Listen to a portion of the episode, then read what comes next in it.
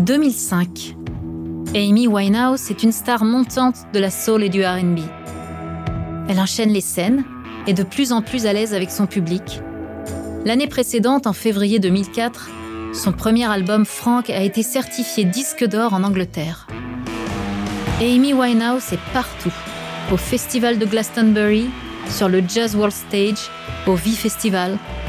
Et puis, elle est amoureuse. Et comme on dit, l'amour donne des ailes, non?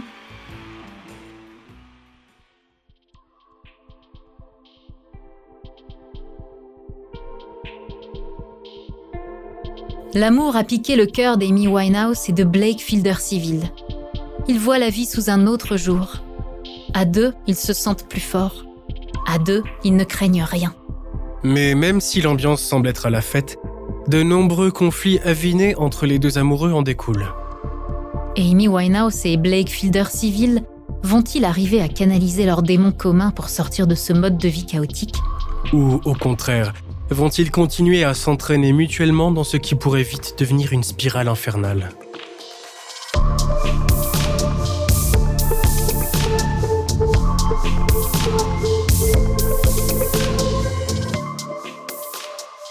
Vous écoutez À la folie pas du tout. Amy Winehouse et Blake Fielder Civil, épisode 2. Back to Black.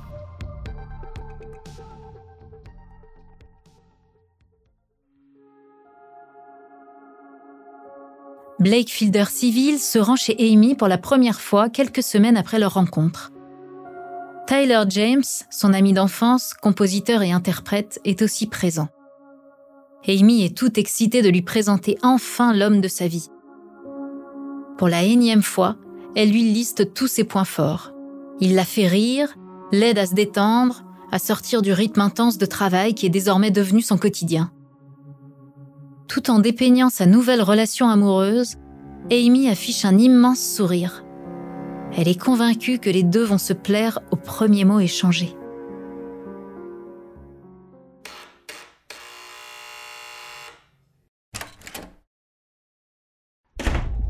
Lorsque Blake Fielder Civil passe le pas de la porte, Tyler n'a pas exactement la réaction à laquelle Amy s'attendait.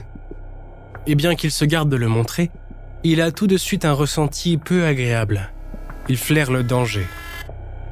Cet homme ne va pas tirer son ami, déjà si fragile, vers le haut. Il en est persuadé. Une boule d'angoisse se forme dans son estomac. Au début, il ne sait pas pourquoi il a cette intuition. C'est peut-être le regard de Blake qui l'interpelle. Ses pupilles dilatées, son air débraillé, son attitude à la fois nonchalante et nerveuse.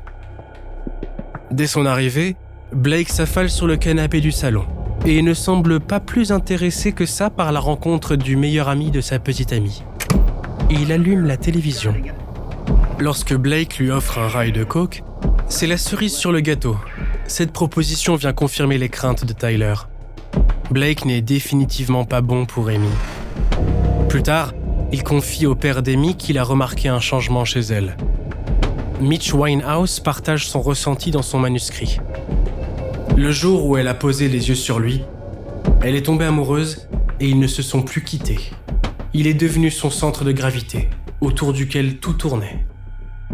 Le début d'une dépendance amoureuse?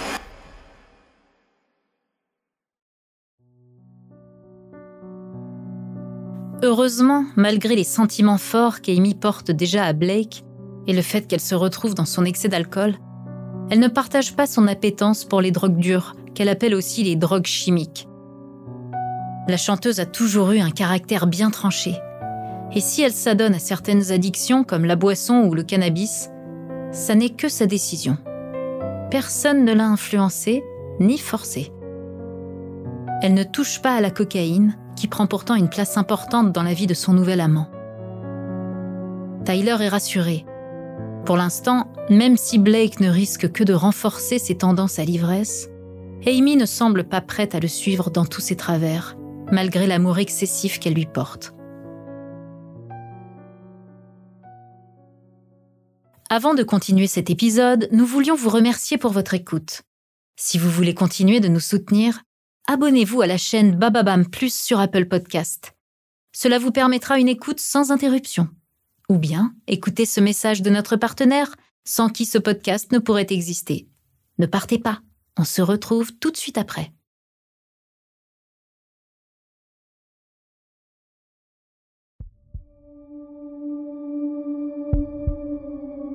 Dès la première année de leur relation, Amy et Blake enchaînent les disputes. Celles-ci sont de plus en plus fréquentes et de plus en plus violentes.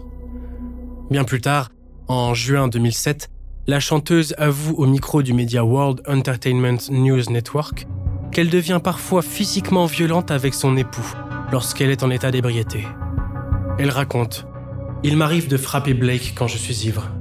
Je ne pense pas lui avoir déjà infligé des blessures, mais quand même. S'il dit quelque chose qui me déplaît, je lui en colle une. Blake, lui non plus, n'est pas tout blanc. D'abord, sa consommation de cocaïne et d'héroïne devient de plus en plus problématique pour Amy, qui ne tolère pas leur usage.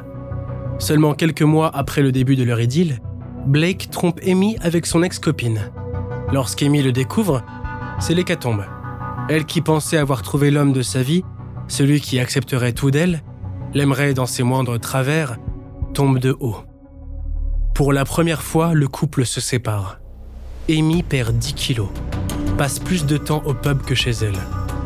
Sans son partenaire de crime, elle se sent comme une coquille vide.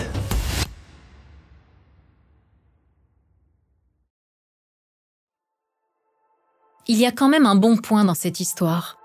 Nous sommes en 2006 à New York. Amy Winehouse est aux côtés de son producteur Mark Ronson dans les studios Chunking et Daptone.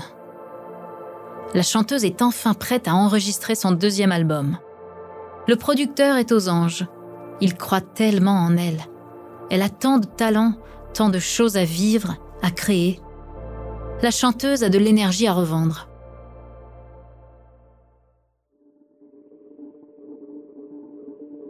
Ou plutôt une rage qui lui fait écrire des lignes et des lignes.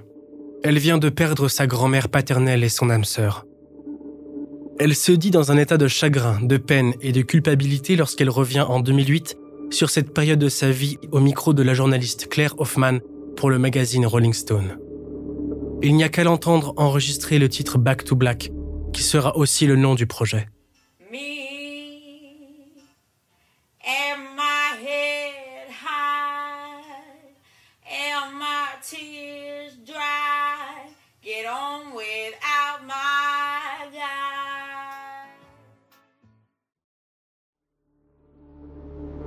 Le ton de la chanteuse est triste à mourir.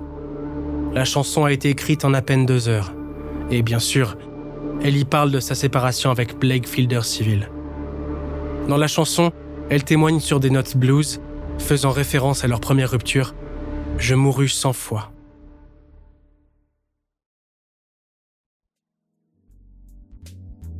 Le 30 octobre 2006, Amy Winehouse sort son deuxième projet, Back to Black, et casse tous les scores. Son travail est une fois de plus extrêmement bien reçu par le public. Encore aujourd'hui, Back to Black est l'album le plus vendu du 21e siècle en Grande-Bretagne. Amy assoit sa notoriété internationale. Elle est reconnue par le monde entier comme une artiste d'exception.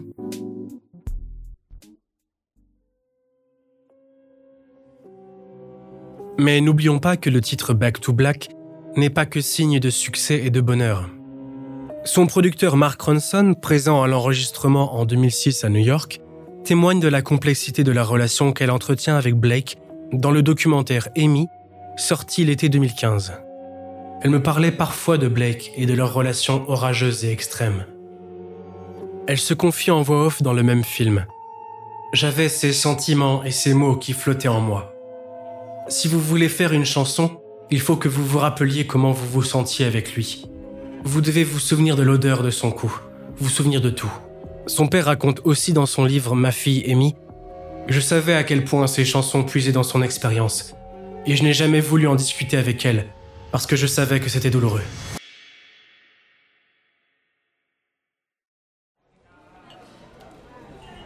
« 2007. Amy Winehouse est encore au pub. Mais cette fois-ci, c'est un autre homme qu'elle rencontre. Un nouveau chapitre semble s'écrire dans la vie amoureuse d'Amy. Elle rencontre le chanteur britannique Alex Clare au Holy Arms. lieu où elle se rend régulièrement. Comme une personne en fuite, elle se jette dans ses bras, corps et âme, après une soirée passée à ses côtés. Alex Clare semble être un jeune homme bien plus équilibré que Blake. Tout ce dont Amy a besoin dans sa vie. Pendant un an de relation, plus de Blake. Enfin, se disent les proches d'Amy.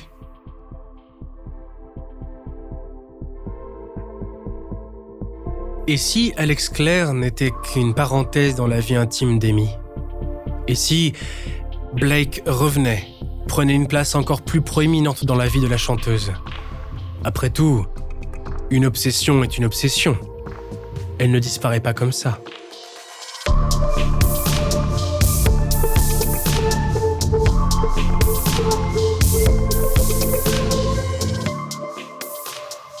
Merci d'avoir écouté À la folie pas du tout, une production Bababam. La suite dans le prochain épisode. Si l'épisode vous a plu, n'hésitez pas à laisser des commentaires et des étoiles sur toutes les plateformes d'écoute.